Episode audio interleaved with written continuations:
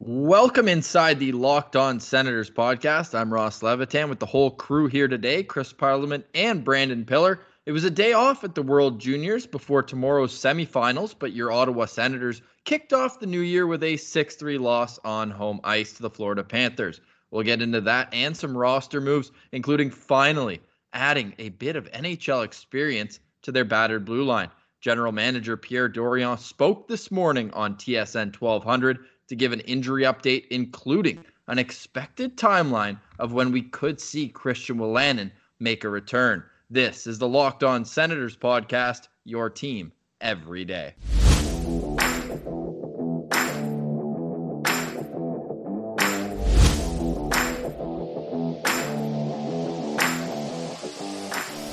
Today is January 3rd, and the Ottawa Senators finally made a trade to patch up their injured blue line. They acquired Mike Reilly from the Montreal Canadiens, going the other way, minor league forward Andrew Sturtz, and a fifth round pick in the 2021 NHL draft. Parley, I'll come to you first. What are your initial, initial thoughts on the trade? It just seemed like a necessity move for me when I saw it right away because you look at it and you mentioned it earlier. It's a battered blue line, so this Senators team needs to have someone that can throw out there. It's been a revolving door all season with guys coming up and going down, and I just thought right away it was an, a necessity move. But you get into looking at it a little bit more. This contractually could work out pretty well for the Senators, eh, Pills? Yeah, and I like this move a lot. And uh, a bunch of our segments the past couple weeks were talking about how this D corps is just absolutely injury riddled and they have to do something. But I think we all kind of agreed that we don't think Pierre Dorion should be uh, trading a draft pick just to pick up someone quickly, uh, just to kind of plug a spot in the lineup. But that's where I like this move is because he's on a two-year deal at only 1.5 million per deal. So you got him for this season and next season. And he's uh, a bit more of a veteran guy, well, veteran compared to some of the other guys uh, like Englund, Jaros, Brannstrom, etc. So he's a guy that can slot into the lineup and come next year, if you don't uh, like what you see from him, you can flip him at the deadline to a contending team at 1.5 million. That's a nice price for a defenseman. And to give up a fifth round pick and Andrew Sturtz, which I think Sturtz was basically just kind of a roster move being moved there. That's a pretty good deal, and I'm excited to see how Mike Reilly plays in an Ottawa Senators uniform. Mike Reilly, you might remember the name when he was coming out of college. He was a highly touted college free agent. You know, we see those every year, and it's more rare than not that these guys actually end up living up to the hype. I don't know if it's just teams getting excited over a free asset. I know you, there's a few names that come to mind with the Ottawa Senators, like Bobby Butler and, uh, of course, Matt O'Connor from uh, Boston University. Uh, unlike Matt O'Connor, where he kind of I don't want to use the C word, but may have choked in a couple national title games. Mike Riley is a winner of the national title when he was with Minnesota. His final year there, 42 points in 39 games. He was an offensive defenseman, all the way since he played in the BCHL. Partly, you pointed out 83 points in 51 games. So this guy's been known as being an offensive guy coming up. Hasn't really seen that translate to the National Hockey League level. He's making 1.5 million. He's one of only four NHL contracts signed for next year. So you think if he plays well enough, he's got an inside track to to have a job next year. Um, are you guys cool with that? I know uh, Pillar, you said you kind of are, but in my mind, I kind of want that left side to look more like Chabot, Willan, and Brant from next year. If you're going to keep a, a fourth left side guy, I think Boros kind of earned that honor. Like, does this have any correlation, do you think, on if uh, Mark Borowiecki and or Dylan DeMelo are brought back? It's interesting to note because, yeah, it seems like there's a lot of bodies there, but it's where's you where are you going to get the most value out of the players and the, out of the left side of your blue line? And you mentioned it there, Christian Wolanin, and that's a big question mark, of course, and then Erik Brannstrom as well. So obviously Thomas Chabot's going to be in that number one spot come next season, but I almost wonder if this lights a fire under a guy like Erik Brannstrom, who maybe after the big Mark Stone trade, he was the big piece coming into town and he was the big name everyone was watching at the rookie camp and development camp and everything like that. So maybe this kind of uh, makes him bear down a little bit and realize that there's some NHL bodies in front of him and a lot more experience. And uh, this is something he's got to work for. He's not going to walk onto this lineup. And uh, I think that's something he has to do because, I mean, he hasn't done it yet. Yeah, and I think, I mean, this just gives the Senators options, which is, I think, the most important thing right now is you don't want to be locked into anything and you don't want to have to make a move. Like, I think if the Senators went and, and acquired a guy who's on uh, just has this year remaining, then you kind of have to flip him at the deadline or hope that he plays well for you, or you kind of have to do some more thinking that way. But this, it gives you a little more time to plan, see how those guys, like you mentioned, Ross, uh, Christian and Erik Brannstrom, who, by the way, Brannstrom was sent back down to Belleville, which I think is the right move as well. See how they develop and give them that time. While you have a guy like Mike Reilly who you kind of know what he's all about, he's not going to uh, blow you away on the stat sheet or anything like that, but he's a solid NHL defenseman who can give you between probably 10 and 20 minutes. He, looks like he's been averaging right around 13 minutes with the Habs this year, but probably going to see an uptick in that. But I think it's a low risk play, and for just a fifth round pick, essentially, it's not a bad move. Yeah, he's at tw- 26 this year. Uh, has no goals, just four assists in 14 games. So he's been a healthy scratch for uh, quite a bit of the year as well. Um, in Montreal last year, he averaged the most he had in a season, which was about 1840. So that's playing a regular shift. And when you're the Ottawa Senators and you've had a guy like Cody Goloubef playing 20, 25 minutes, you need to you know, reinforce the back end. So I think it's more as simple as that. As Pilsy noted, uh, having Brannstrom be able to go back to Belleville, I think, is more important. Uh, Parley, what do you think of uh, round two in the NHL for the, for Erik Brannstrom this year? Uh, it just seemed more of the same. I think there was more moments, more flashes, I guess you could call them, of what he can become. Maybe he was a little more confident with the puck, but the biggest part of this trade is, like Pillar mentioned, this is to move Brannstrom back down to Belleville as well. And this team's really looking good, make looking poised to make a run here. And I think Brannstrom being a big part of that is what the organization wants more than a Mike Reilly in the NHL. I think it's uh, I think it's a big time move that kind of shuffles a lot of things in in a way that is big for the development of Brannstrom. I can't call it a big time move. I meant the development of Brannstrom. and that's the key here is developing Brannstrom. He was the key piece in the Mark Stone trade, one of the best players this franchise has ever seen, and he's just not at an NHL level yet. When he got brought back uh, down to Belleville for um, the first time, I thought he played really well in Belleville. He looked confident. He had the puck on it on his stick. He was skating well, and that's where he belongs, building that conflict, confidence. I initially, when the trade happened, I thought maybe Englund or Goloubef would get sent back down, but I like this better. Just let Englund and Goloubef kind of, let's be honest, they're getting shelled out there, but it's not a big deal. You're in a rebuilding year. You know what you have with those guys. You're not trying to develop them into anything more. So let them take those minuses, let them uh, chase the green jacket, and let Brannstrom have some success and help Belleville get to that playoff run and a 2020 Calder Cup championship.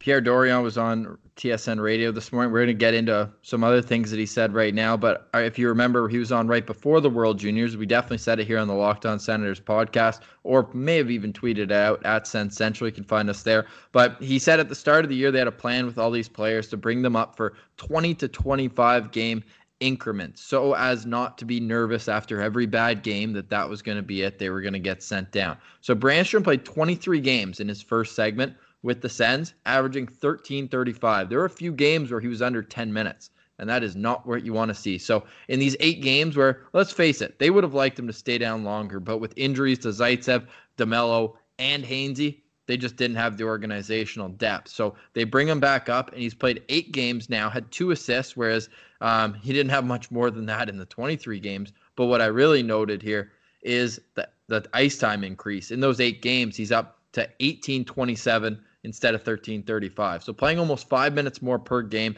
And let's, I mean, 20 minutes would be a third of the game if you have your three D pairs. So it's definitely where you want him to be rather than, uh, you know, struggling to find ice time.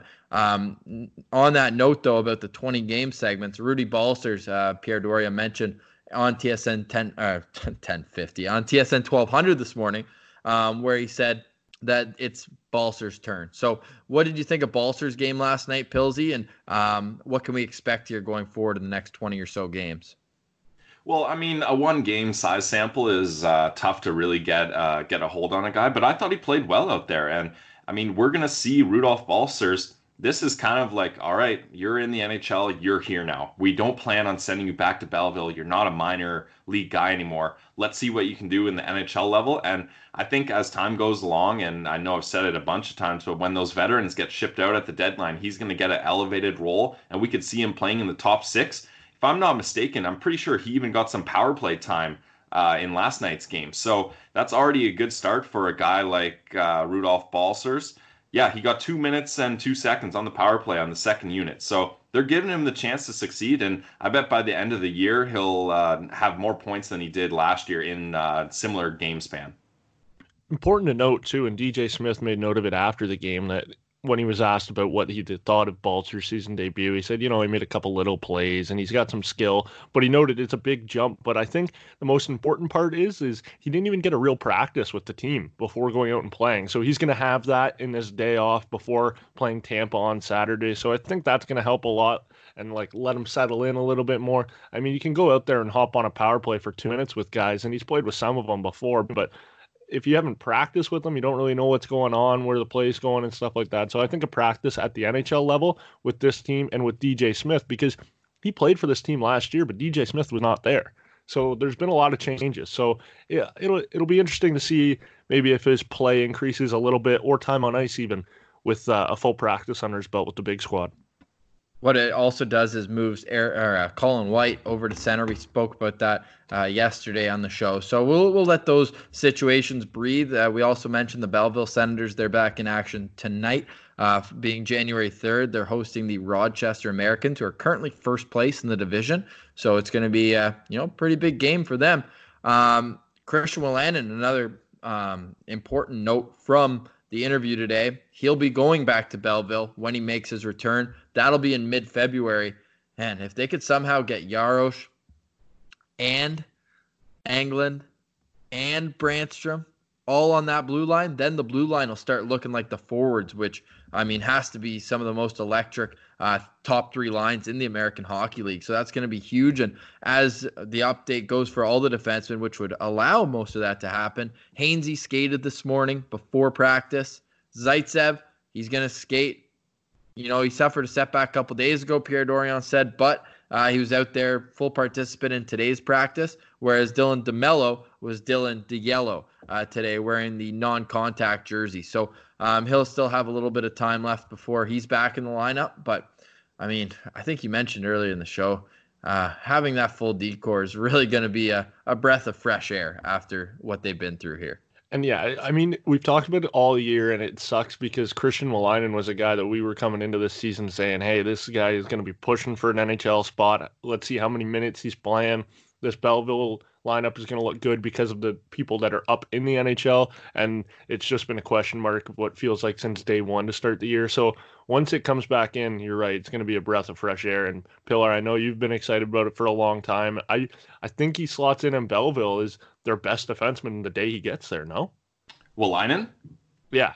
Yeah, and uh, Dorion even said they're going to send him uh, to Belleville for sure. I mean, you're not going to start a guy who had a major injury like Wolanin did in the NHL right away, even though I think everyone's aware that that's the goal is to get him playing in the NHL. And Wolanin was kind of like Brannstrom's buffer guy. So that kind of is going to give them more time to play around with Brannstrom uh, in Belleville. But also, just once they get this full D corps in Ottawa, and then that's obviously going to reflect a much uh, more experienced D corps in Belleville as well. I think that's going to help out the goalies a lot as well. Like uh, young guys like Hogberg, Daccord, Gustavsson.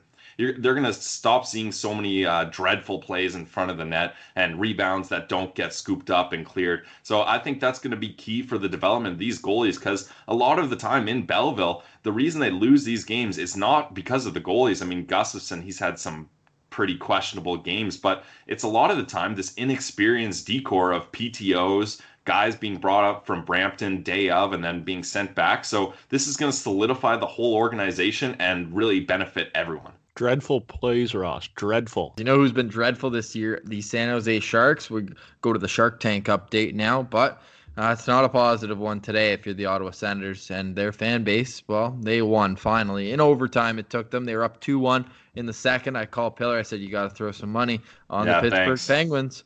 Um, they pushed it to overtime, but San Jose, they did get the win. It's their third win in their last 14 games. So I mean, still, the Penguins pretty much did everything to throw that game away. Eh, Ross? With uh, they were on the penalty kill. One of the guys loses his stick on a four on three, and then they take, I think it was another penalty after that, and then Burns just wires home a slap shot from the point. So the Penguins didn't do themselves any favors there. No, and it, it's so tough for me to cheer for the Pittsburgh Penguins. Probably my least favorite team in the league, but anything to get that San Jose pick high. Like just watching Lafreniere, you see the move he did behind the behind the net last night or uh, during the game yesterday.